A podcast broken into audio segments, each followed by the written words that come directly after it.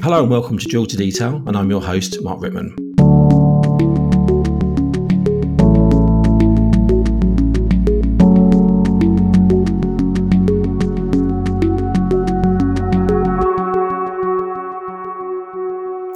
So I'm very pleased to be joined today by an old friend that I think I must have met the first time back in 2005 when I blogged about his conference paper on agile methods and data warehousing, and who's still at the forefront of the data warehousing industry today. So Kent Graziano, it's great to have you back on the show, and how are you doing? Great, Mark. Thanks for having me again. It was fun the last time. I'm looking forward to having another great conversation with you. Okay, Kent. So just for anyone who's not heard of you, tell us what you do currently. You work at Snowflake. What do you do there? And maybe do a little bit of an introduction as to, I suppose, how you got there. Sure thing. So I am the Chief Technical Evangelist at Snowflake, and I've been with the company for a little over 3.5 years now.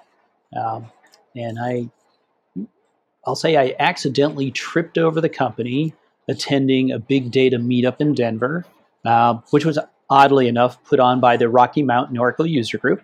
And I got introduced to the company and the technology, loved the vision, loved the product, the way it was presented. And it just seemed to solve so many problems to me that I had seen as a data architect throughout my career that I just, had to become part of it. Career-wise, like you said, you and I met back in the early 2000s in the Oracle Development Tools User Group. I started in the Oracle community actually in 1989, so way back, version 5 of Oracle. And I've worked in the Oracle community for that entire time and got to meet a lot of folks like yourself, present at conferences, eventually turned into the Data Warrior is the name of my blog, and became very much focused after about the mid-90s on data warehousing. I got introduced to Bill Inman and Claudia Imhoff and had the honor of co-authoring a book with Bill on data models, and just went from there in doing all kinds of different data warehouses for all sorts of organizations. I've worked in and out of various industries, either as a consultant, sometimes as an employee. I worked for HP for 3 years working on their internal data warehouse on NeoView. So I managed to get some exposure outside the Oracle world to other technologies. So that was really my introduction to the MPP world, was HP NeoView. And then got to do a little work in SQL Server as well throughout my career as a data warehouse architect and consultant. And all along the way, thanks to the mentorship of the president of the Rocky Mountain Oracle User Group, back when I started, I learned about doing presentations and giving back to the community. And so that sort of built my profile in the industry, and where you met me, obviously, presenting at Oracle User Groups. And that all of that experience led me to where I am today, to being an independent consultant, and then starting a blog, and then getting the opportunity to go to work for this fantastic, what he now called a late-stage startup company, Snowflake, and getting to be their chief evangelist globally. Yeah, and I mean, actually, in some respects, I owe you an apology, because when you first joined there, I was, I wouldn't say I was skeptical, but I was certainly... I didn't anticipate the meteoric growth that Snowflake's had, and I suppose the real world problems it solves for people, and the way I suppose it has introduced cloud technology and cloud benefits to the sort of data warehousing world, and it's been certainly been a meteoric sort of few years for Snowflake. Really, I mean, maybe just give us an idea of for anybody who doesn't know who Snowflake are, and I suppose how that product and company came about. Maybe just do a little potted history of what Snowflake is and who they were. Oh, sure. So Snowflake is based in Silicon Valley, actually in San Mateo, California. The company was founded in 2012 by two guys who were originally at Oracle, who had an idea for building a brand new relational database that would be built specifically in and for the cloud, and be able to take advantage of some of the key features that are available in the cloud that we don't have in on-prem systems. And so they actually designed and built a brand new architecture specifically to support high-speed analytics. So it's got all the best features that we've all seen. It has the ability to scale incredibly like an MPP. So it's got MPP features. It's got columnar features.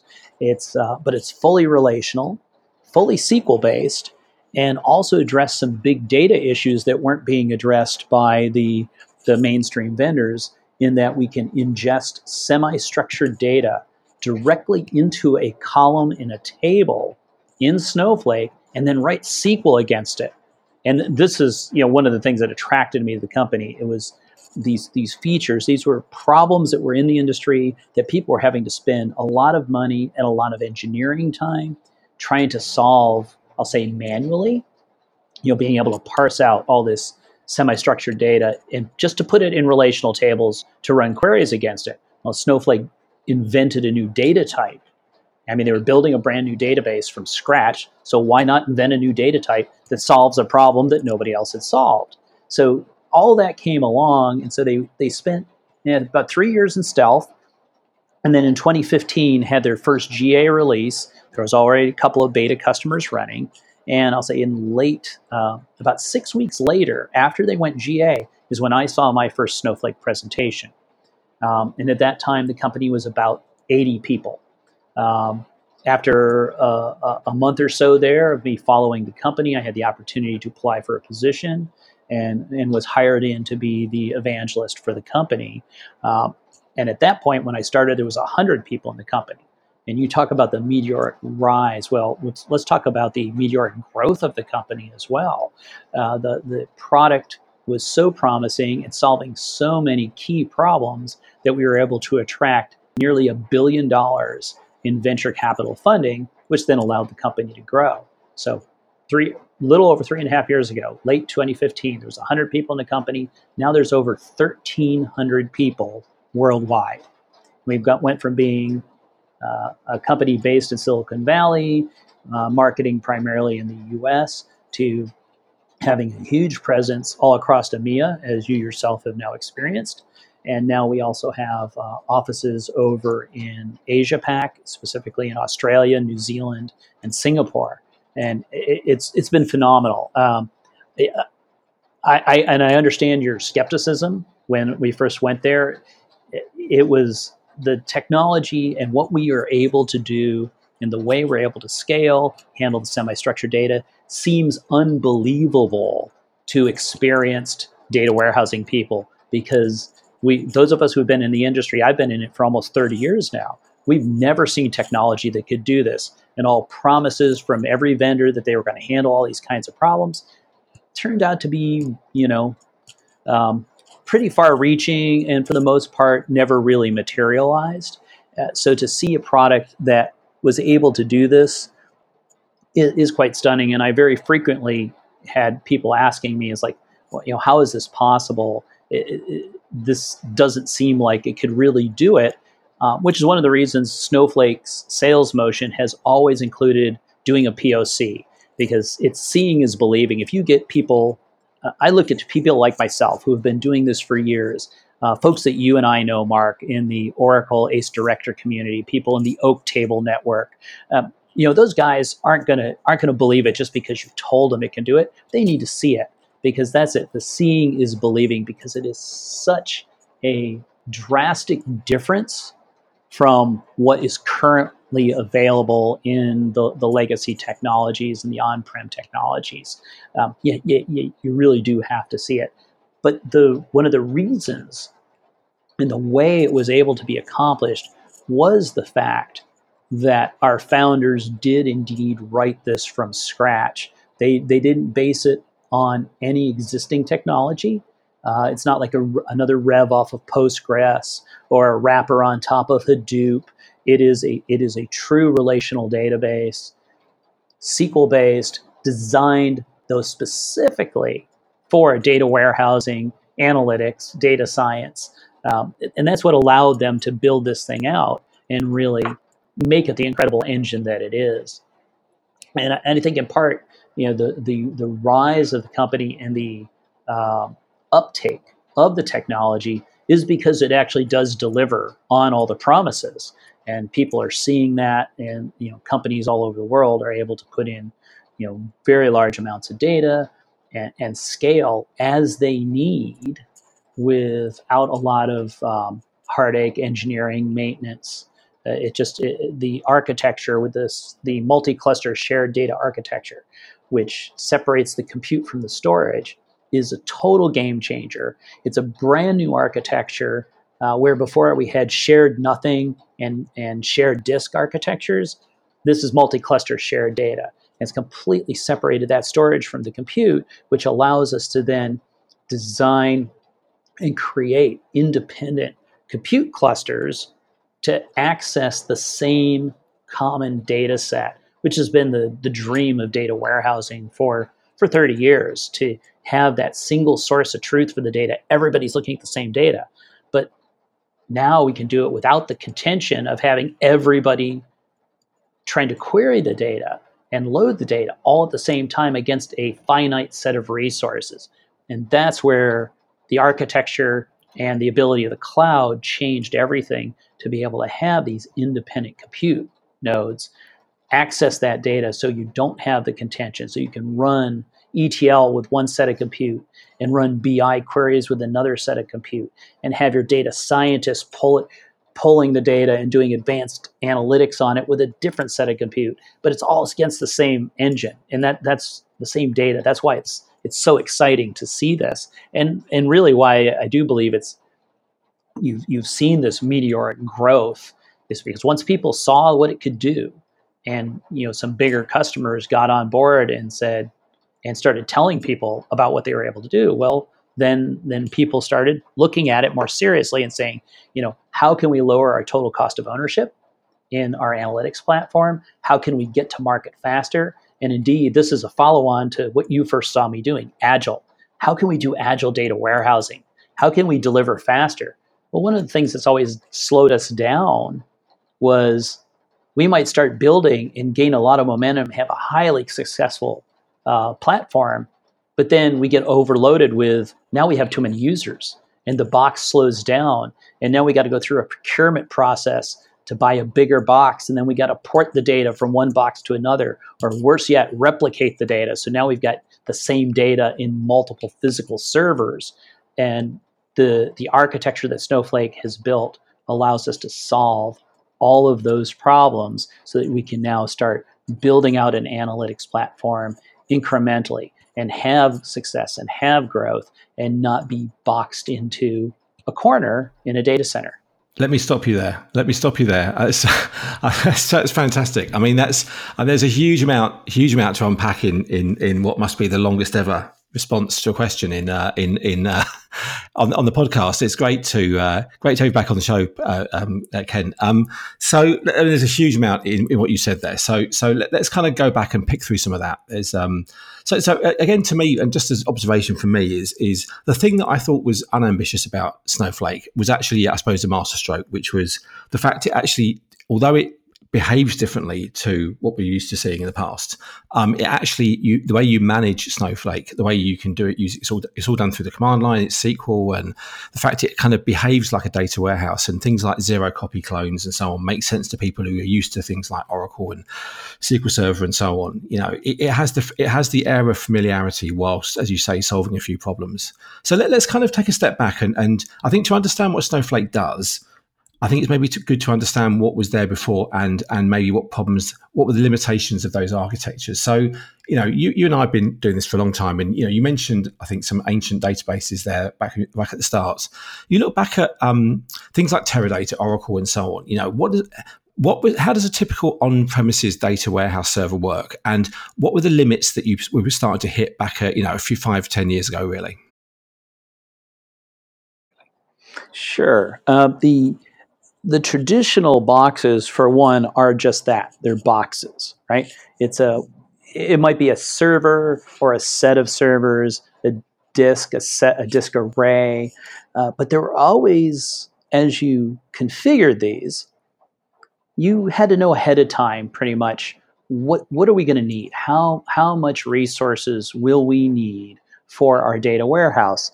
And by then, that with that knowledge, we then purchase a box, whether it's a an appliance like Teradata or Exadata, or you're installing a SQL Server or a Vertica or something like that onto a physical server. You've got to size the box. And I even remember the last consulting gig I had before coming to work at Snowflake, the first day, first conversation I had with the VP of IT, he said, "I need to know how big a box I need to go buy." And my answer was, "I can't tell you because I know nothing about what you want me to do yet. I don't know how big a data warehouse you're going to need. I don't know how much source data you have. You haven't told me how many users or what the applications are. So I can't tell you right now what size box you need to buy." And he followed that with, "Well, that's problematic because it's going to take at least 6 weeks once we figure out how big a box we need for us to get it, purchase it, and then probably a few more weeks to get it installed in our data center."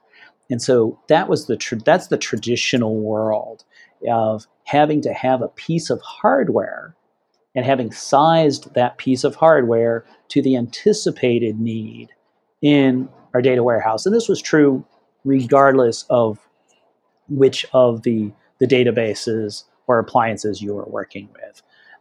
And by virtue of the decision you make on what to buy, that puts an end state boundary on how big you can get, how much CPU horsepower do you have, so that it limits one of several things. It either limits the size of the data warehouse, how big can it get, how many terabytes of data could it be, or it limits the number of concurrent users. How many processes can we have running at any one time? And for the folks who built very successful data warehouses in those platforms, often they ran into the issues of, wow, we now have to regulate when our load process runs and when our queries are being run because we can't run them both at the same time. We have to have an onboarding system now for adding new users because we're right near the limit. And maybe we can handle 10 more users, but we can't handle 100 more users. And so those were limitations that actually limited the ability for a data warehouse program to be successful within an organization, and certainly limited their ability to be agile and adjust to changes in the business environment and the demands of their constituents in trying to serve data. Those were all kind of limitations that we had in those environments. Okay. And so again, back in those days, there was quite a big debate about, you know, whether you went down MPP or whether you had shared nothing or shared everything or whatever. And yet you mentioned about the way that Snowflake works with its separation of compute and storage. I mean, that's something that we've heard about from Hadoop before, and it's an idea that's been around for a while. But why, I suppose in a way, how does Snowflake's architecture differ from MPP or sort of shared everything? And why is that, in your view, a better way of architecting a data warehouse service today? Yeah, so the key difference, well, there's a couple of key differences. First off, of course, is the fact that the storage and the compute are separated. So the storage, we'll say, taking a note from the big data world, being able to put all your data in a single centralized set of low-cost storage, right? Now, because this is a database, it's wrapped with tables and schemas and databases, just like we had in the traditional world. And so this is to your point earlier, you said it has that familiar feeling. So yeah, absolutely. You log into Snowflake and you see databases, you see schemas, you see tables, you see views, you see sequences, you see constraints, you see users and roles. So that's all very, very comfortable. And one of the things we learned in the big data era is there's way more people that know and understand SQL than any of the other programming languages, whether it's MapReduce or Java or even Python. that in the database world, in the world of analytics, people know SQL. So that was key to the architecture, that this was a SQL-based data warehouse system. Now, so we have the storage, and you see all these common objects. Then on the compute side, though, we now, with that separation in our architecture, you now have complete control over provisioning the compute. And I think of it as just-in-time provisioning. I need to run a job. I need to run, let's call it, I need to do a big load. I want to load a whole bunch of data from my ERP system. So I write a traditional ETL type batch process, but I have to have power for that. I need that compute. So I can create what we call a virtual warehouse in Snowflake and say, how big does that need to be? Is it one node? Is it two nodes? How big is that cluster? What kind of throughput do I need? And I can configure that on the fly, give it a name, and then start running my process. And I can turn on a thing called auto suspend. So when the process is done and the compute's no longer needed, it automatically spins itself down. So I'm not paying for that resource when nothing's happening. And that's a concept of elasticity and pay-as-you-go that we get with the cloud.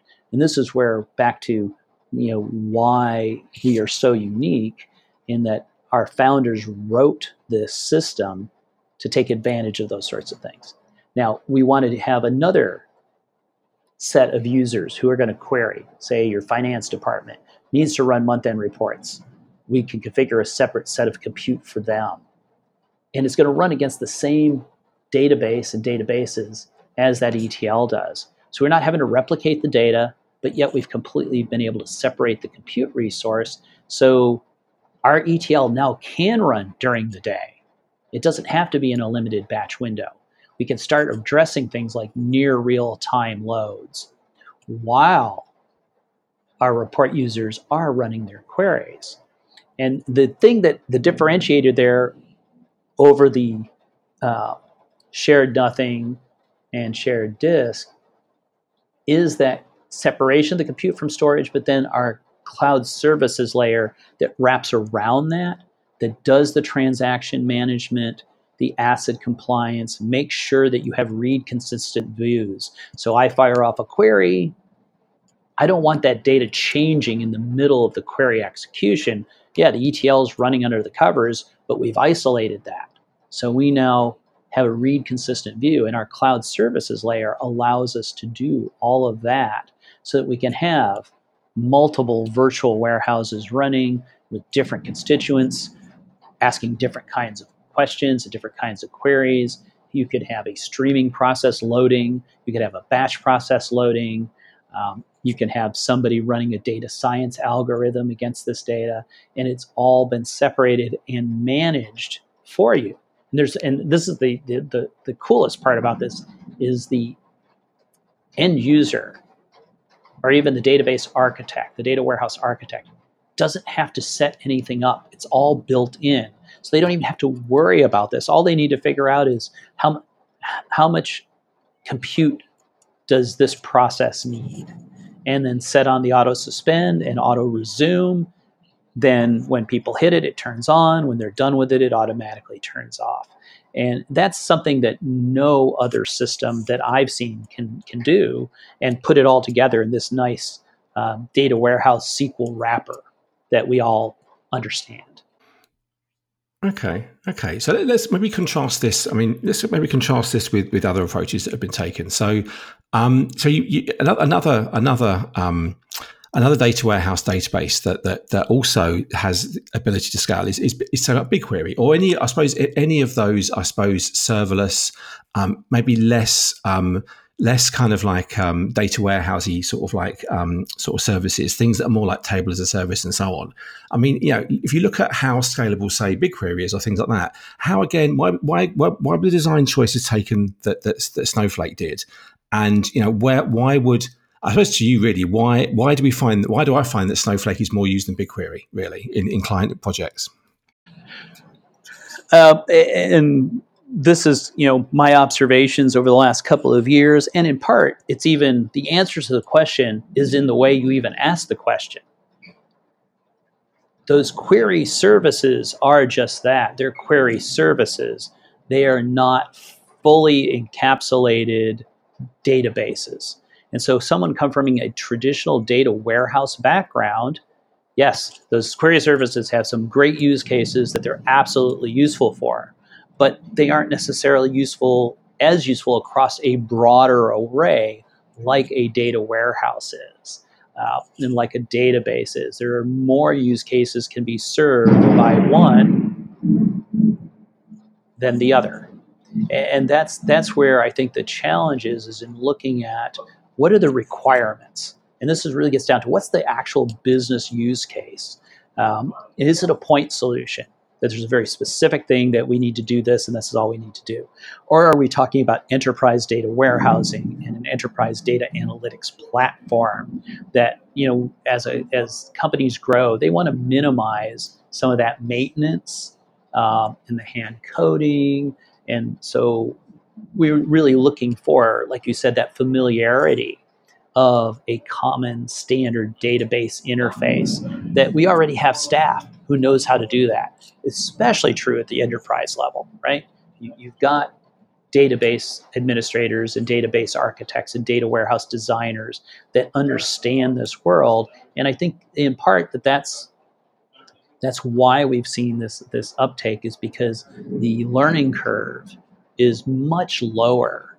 I mean, and you yourself can probably speak to this better than I, because I know you spent a lot of time coming up to speed on BigQuery and implementing it with your customers, and contrast that to the learning curve of logging into Snowflake and writing create table and select from. It's a very different experience as well. And I think in really you talk about the design choice. Why did our founders make that choice? Well, because for one, they were database people and they had seen the market. They saw where the market was going.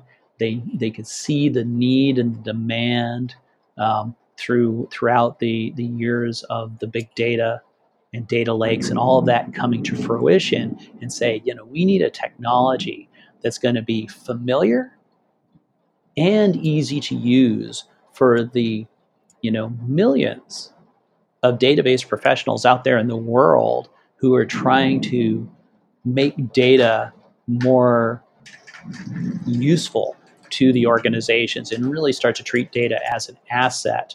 And we need to make it simpler for people to do that and allow them to get more and more data in to petabyte scale and get more and more users in as we try to reach this, the idea of data democratization and the citizen data scientist, to be able to add all these people into the system and have it not be an onerous task, so that it's much simpler to do. Okay. So okay, other extreme then. Why If you're looking for familiarity and you're looking for a full range of SQL functions and queries and so on, why shouldn't? I mean, I suppose in a way, why is Snowflake leading the market? I suppose in data warehouse cloud services, and not, for example, the traditional vendors, the SAPs, the Oracles, the SQL servers that have taken what is a very well known database engine, added a degree of elasticity to those services, and made them available to all their customers in the cloud. You know, how comes Snowflake is doing so well in that, with that kind of competition? Because in reality, and this is something a quote from Benoit, one of our founders, when I first started, those are all being built on the existing code base. And what they discovered themselves through their years of experience was it was very difficult, if not impossible, to refactor that original code to truly take advantage of the cloud and these capabilities, which is why they invented an entirely new architecture. All the other folks you're talking about, they're either shared nothing or they're shared disk, right?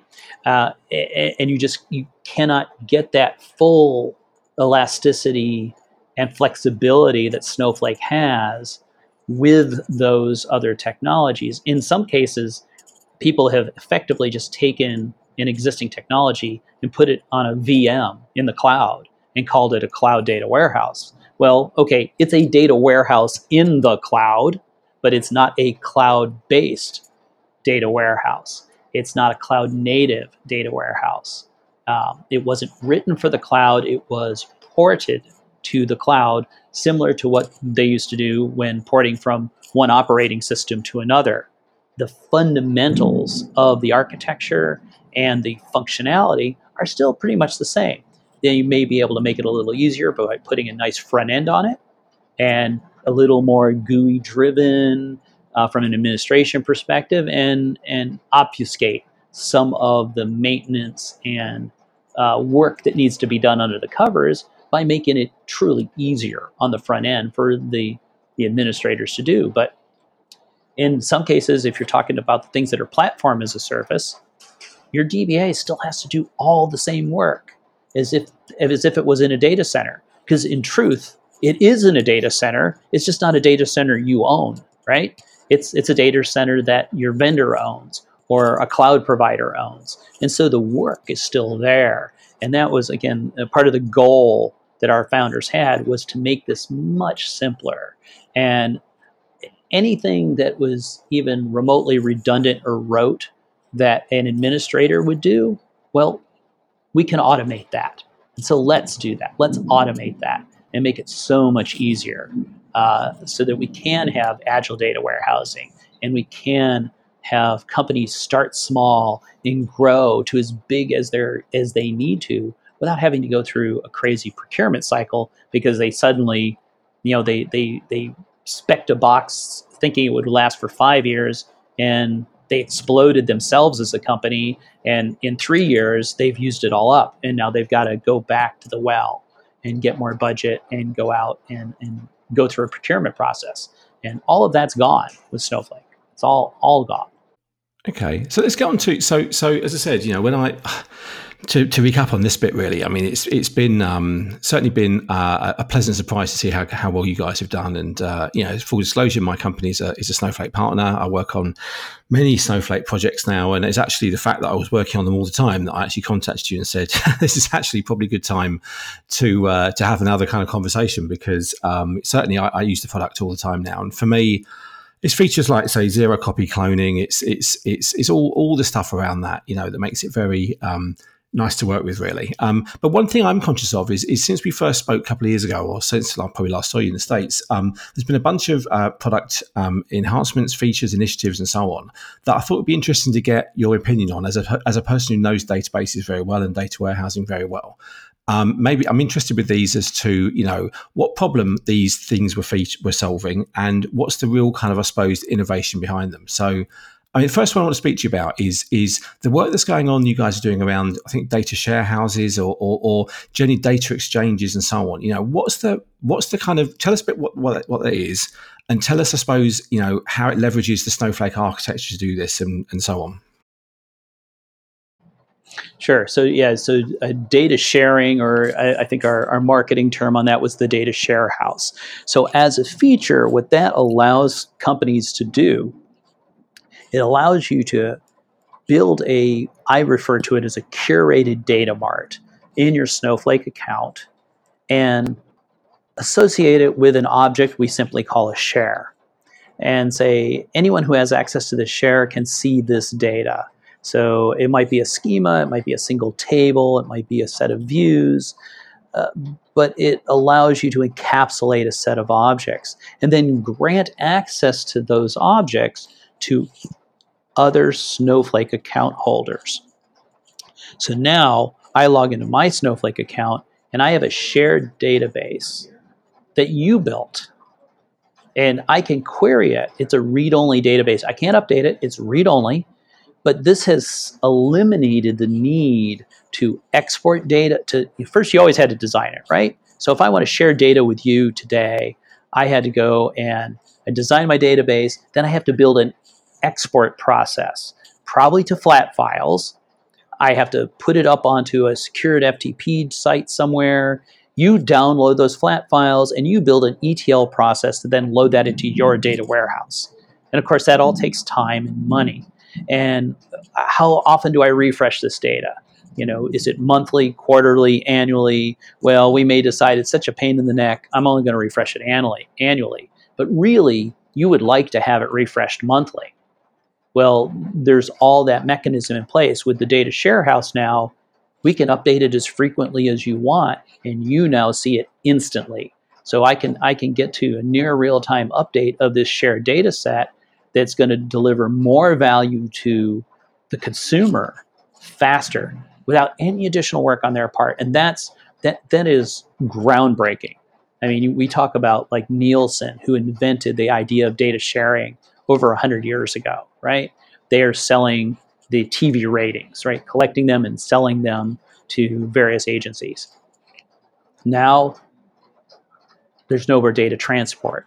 So, and it solved another interesting problem that I hadn't even thought of originally, was there's no more redundant data and no more redundant storage necessary. So if I build you a 100 gigabyte database of shared data, well, you've got to have 100 gigabytes somewhere in order to consume it and to access it. Well, now with Snowflake, and this is specifically because of the architecture with the separation of compute from storage, that storage is all in the provider's Snowflake account, but it's only once. It doesn't have to be replicated now. And I can share that to any number of other Snowflake customers. And that whole concept. But why would they do that? Well, there's really two use cases. One is the data for good use case. So data that people just want to share to help other people augment their analysis for various reasons. So nonprofit organizations, NGOs, these are all great use cases where they've collected, say, population data, and they need some sort of study done on that, but they don't have the expertise to do the study. Well, they can provide a curated, anonymized set of that data in a Snowflake share and share that to any number of other organizations that can potentially augment that data and produce the kind of analysis and reports that they're looking for. And then the monetization is, of course, the other one, just like my example with Nielsen, is people who sell data, who collect data and sell it and to any number of consumers. And so you build a multi-tenant style data share that when somebody logs in, they only see the data pertinent to them, right, that they are contractually allowed to see. And so that's really where it scales, and this is where the network effect comes in. Of provider number one creates a data set, shares it to 20 other downstream consumers. Each of them, in turn, may augment that data with their own data that they have in their data warehouse. They can now join it to this in their data warehouse, and they can create a refined data set that they may share back to the provider, or they may share downstream to their consumers. And so you get this radical explosion of the usage of the data, but also at the same time allowing organizations to monetize that data. We're talking about data as a true asset now, something that can have a monetary value put on it. And so organizations that didn't have the capacity from either a resource perspective or a skills perspective to necessarily do traditional data sharing and data subscriptions and selling data to their consumers. Now they find themselves that, hey, they can now think about that. They can now think about just sharing data with or without a charge to their business partners for betterment of their ecosystem. These are all now opportunities there. And so this now has grown into the announcement at our summit back in June of the launching of the Snowflake Data Exchange. And the Data Exchange is Snowflake customers who are data aggregators. And in some way, they have data that they believe other people will want access to and will find value from. There's some data sets that are free. There are other data sets that require a subscription. But it's now a matter of just signing up for it and then you get a share into your Snowflake account, and you can start using that data immediately. And so this is a whole new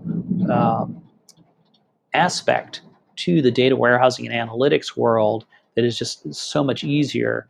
Some people are referring it to the new data economy, right? You've seen all these articles, people start saying data is the new oil, right? And people really thinking of, you know, data as an asset. And there is now a certain aspect of the economy that is growing around this.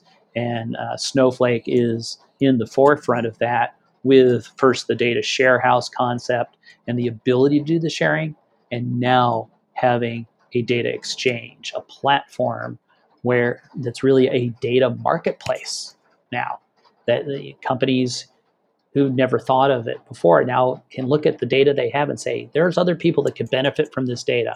I'm going to make it available to the world through the Snowflake data sharing. Okay. So, I mean, that's okay.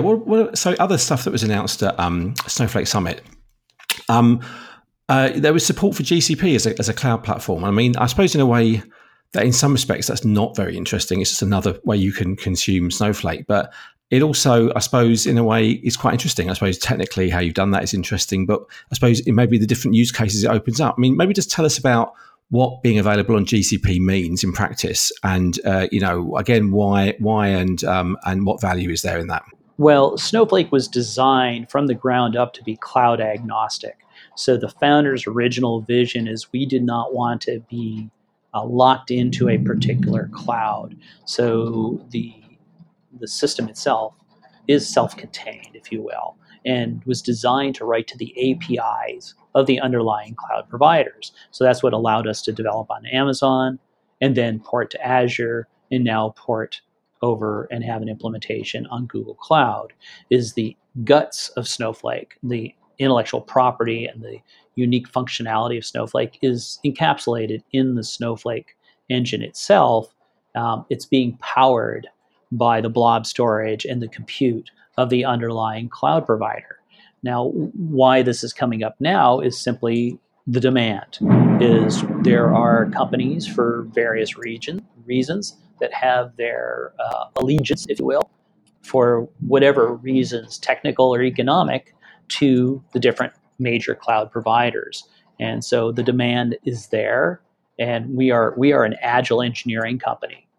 The demand is now to the point that it is on our prioritized backlog, if you want to talk in Scrum terminology now. So it's floated to the top. Now it's time to go work on that. It's time to now build out our offering on Google because we have enough of a customer base that is saying, yes, this is interesting. We want to be able to use Snowflake on Google, and it may be because they have a lot of data already on Google.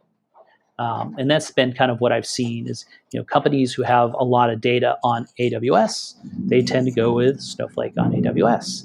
Likewise with Azure, and now with Google, is that the folks that are going to be, that have a lot of data and a lot of investment in their data already on Google would prefer to access that with Snowflake on Google, simply because it's going to be the most convenient for them, and it's actually going to be the lowest cost for them, because otherwise they got to pull the data out of Google over somewhere else for it to be accessible to Snowflake in another platform. Okay. So tell us a bit about Snowpipe.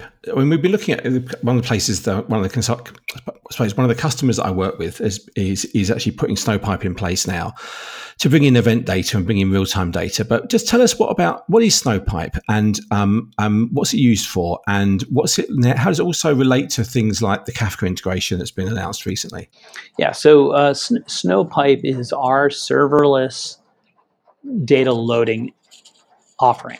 And it really works with you. You drop the data into your blob storage, whether it's S3 on Amazon or Google or Azure blob storage, and we can automatically pick up those files and load them into tables in Snowflake. So it's a continuous loading feature, and it is serverless. So based on the size and number of files that it senses on a pipe, it automatically under the covers spins up the compute automatically. and loads the data and then turns it off.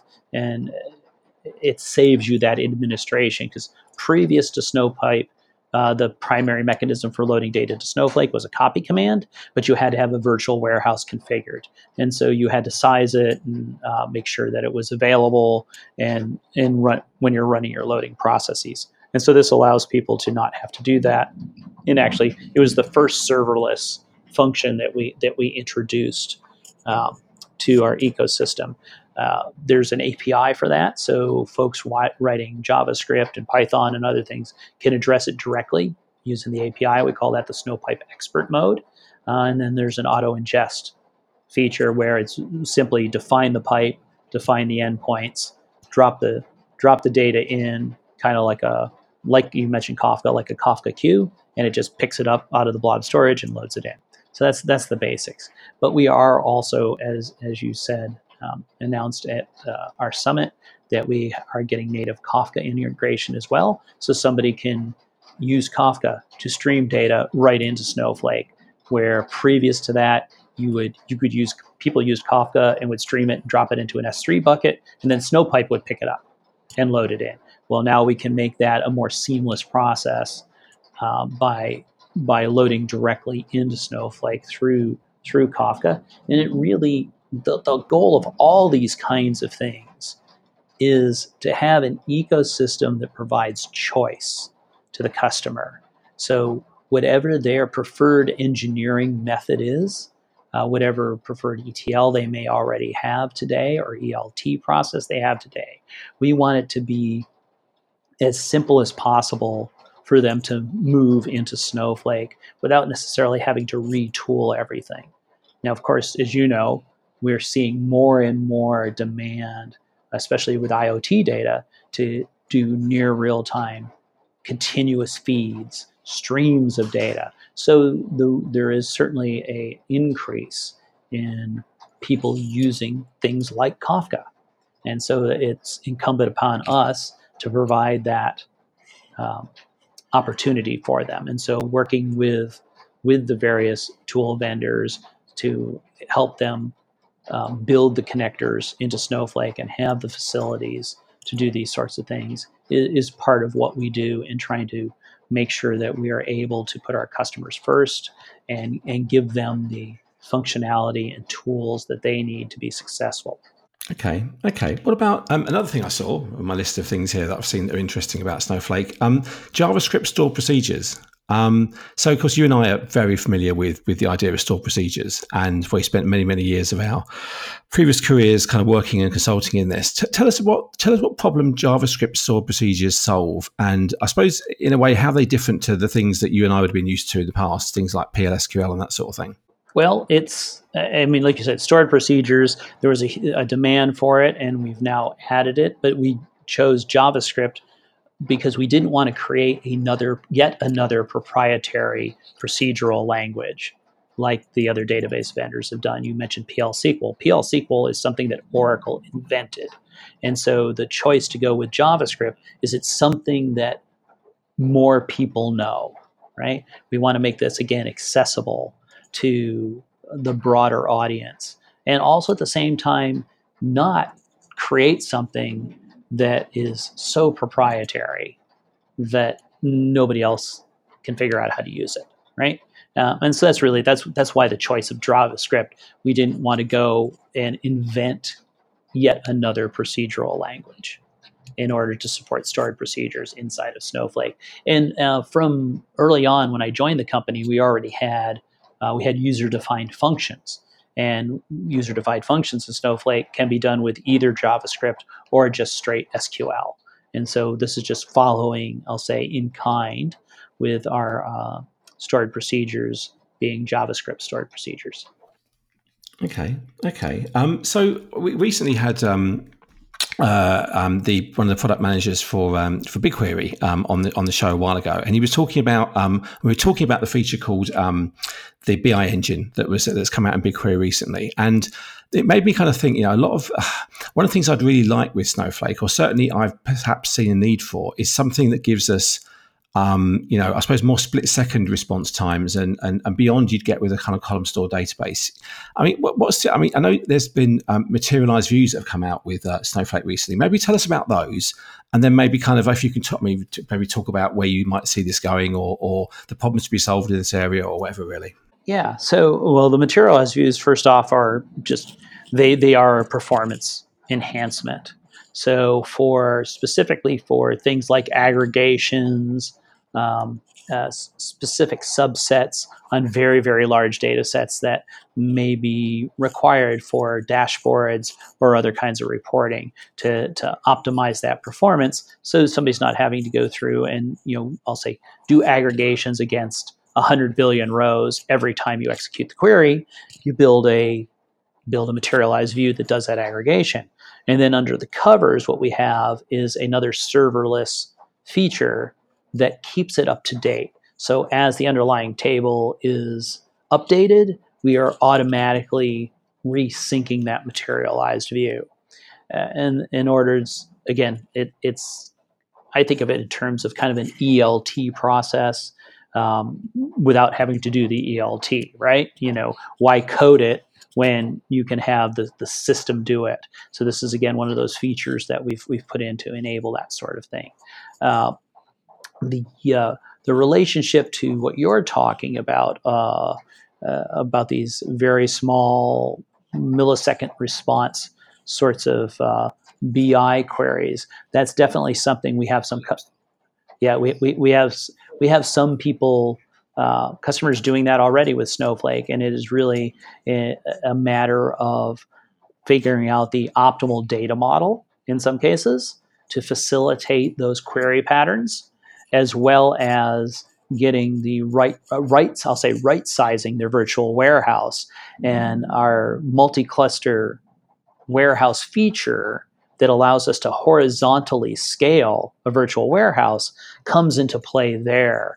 If you're suddenly having a burst of 1,000 queries come in against a particular table to do all these kinds of little queries, one of the features you can take advantage of is our multi-cluster warehouse, where you may start off with a single cluster, we'll say a small, which is 2 nodes, and then there's a inbound and a lot more queries, and it starts queuing the queries. It'll automatically spin up another cluster in parallel and load balance it. And so that's how we kind of we address that particular need for, I'll say, high level of concurrency on queries at a particular time is this automatic horizontal scaling of a virtual warehouse.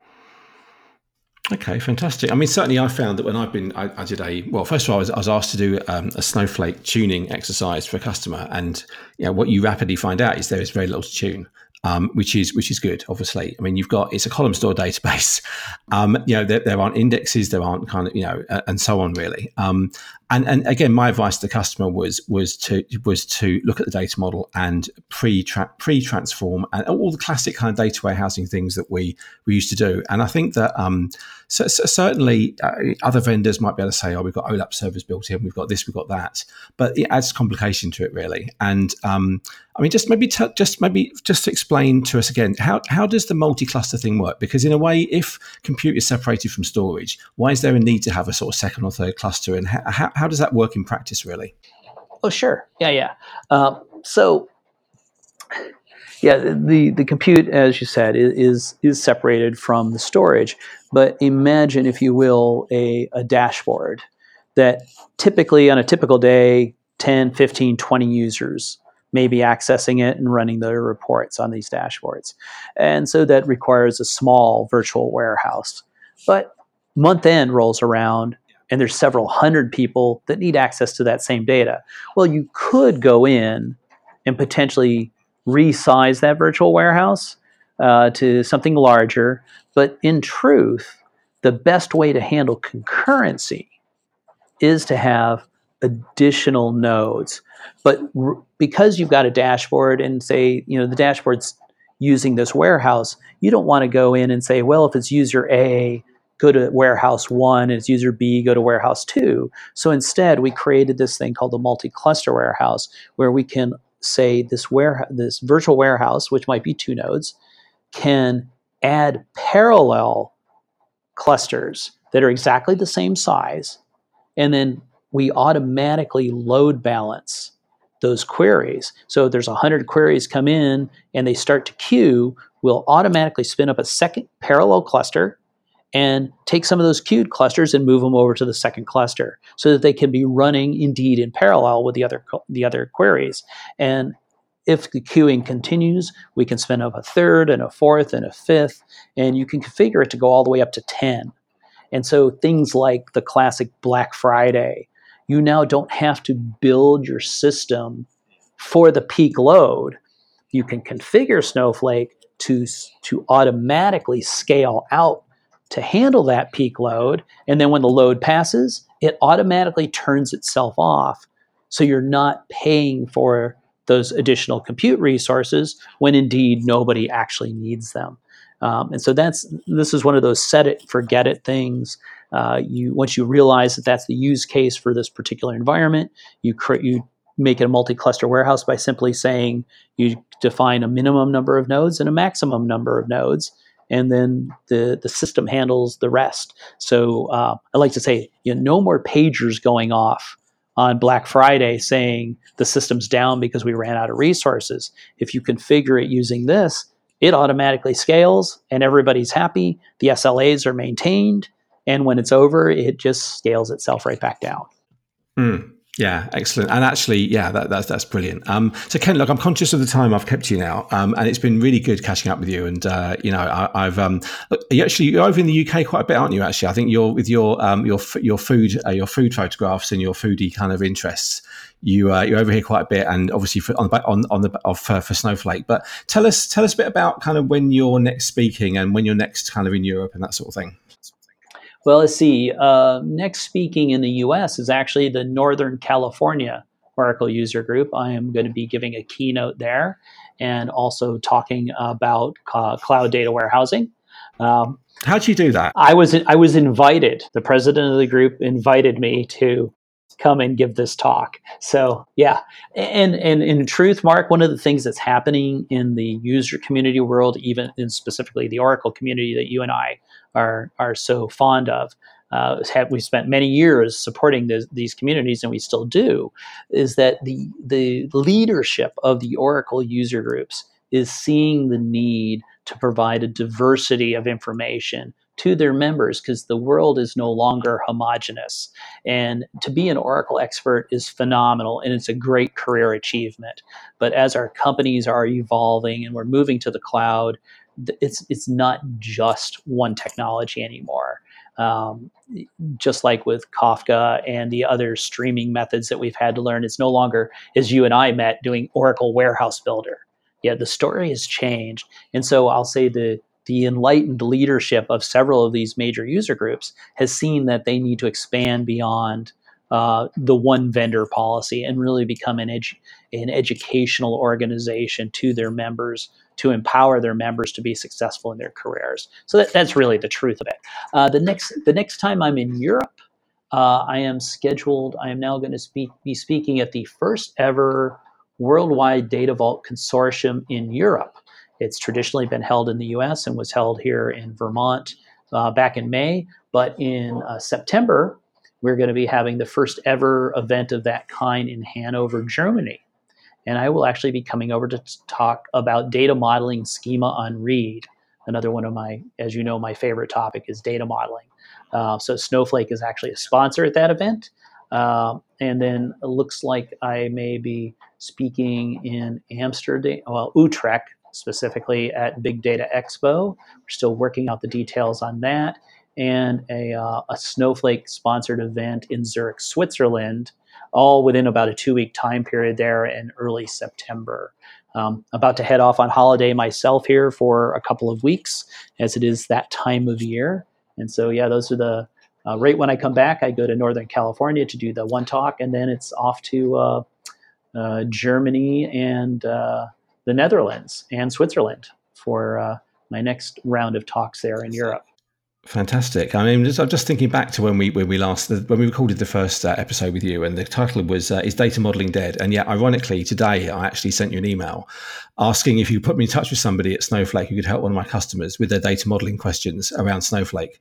And I think that's the kind of the irony, not the irony, but the in a way it shows how things have kind of not changed, but it shows what a good bet I think Snowflake made, and also probably what a good bet you made in terms of, you know, going to work with Snowflake and sort of focus on that technology. Absolutely, yes.